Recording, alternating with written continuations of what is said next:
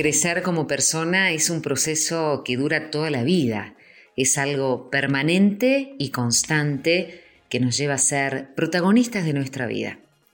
Ahora, no siempre tomamos el camino apropiado y podemos encontrarnos en una situación en la que nos sentimos lejos de nuestra propia esencia y vivimos en un aparente estado de piloto automático, distanciados de nuestros sueños, nuestras aspiraciones y nuestras necesidades.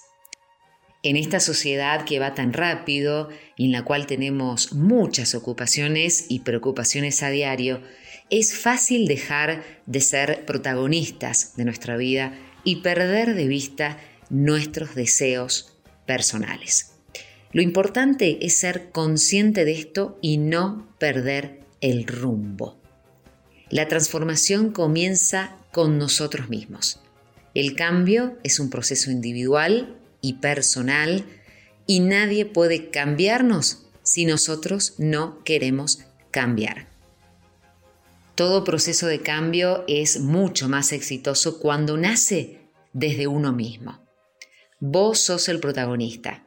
Transformar tu vida no es fácil porque requiere de voluntad y autorreflexión, pero es importante hacerlo, escucharse, encontrar tus sombras, hacer frente a esos aspectos que no te gustan de vos, darte el tiempo de estar a solas, tener mucha autorreflexión para tener una mejor comprensión de vos mismo y por lo tanto de tus capacidades para lograr tus metas y tus sueños.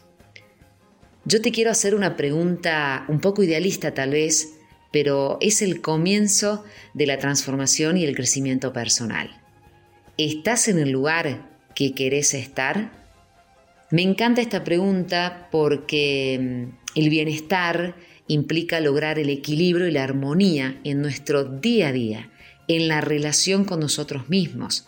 Y es necesario observar, identificar si realmente estamos en el lugar donde queremos estar y si estamos satisfechos con nuestra vida, definir qué podemos hacer para mejorar lo que no nos satisface, aquello que nos molesta o lo que nos resta felicidad. Así es posible trabajar para que ese cambio sea posible.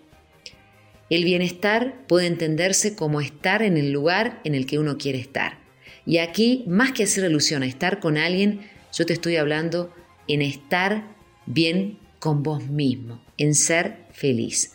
Por eso quiero contarte cuatro herramientas y acciones que te pueden ayudar a tener un cambio hacia el bienestar y la autosatisfacción.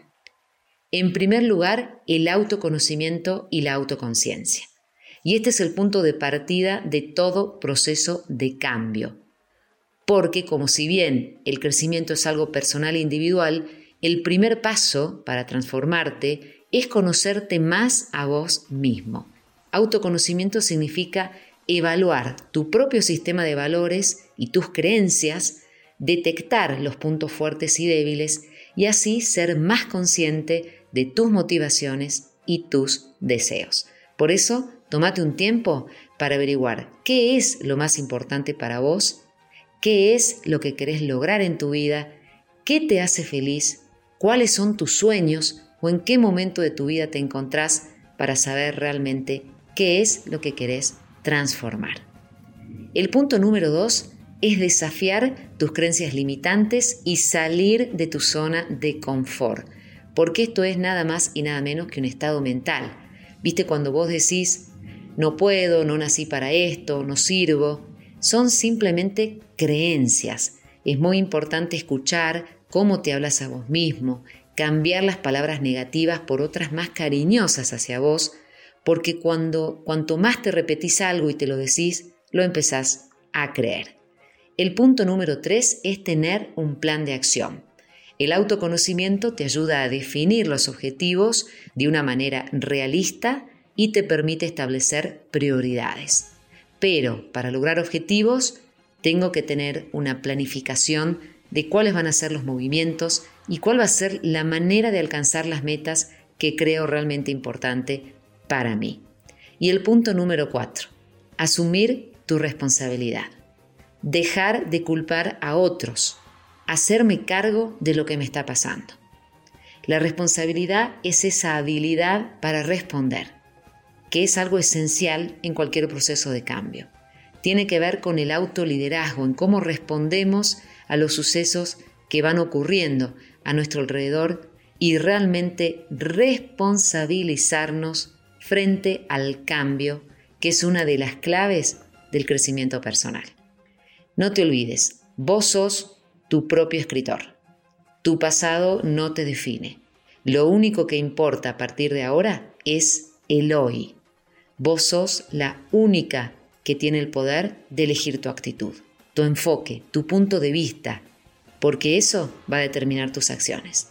Recordá, la historia de tu vida no está escrita.